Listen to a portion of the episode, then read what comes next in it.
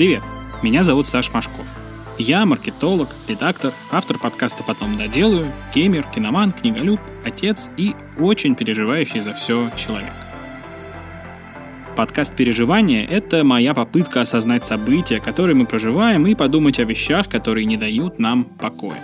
Здесь я и мои гости, которые, думаю, иногда будут заглядывать на огонек, рассказываем истории, делимся мыслями и говорим обо всем, что заставляет людей испытывать эмоции.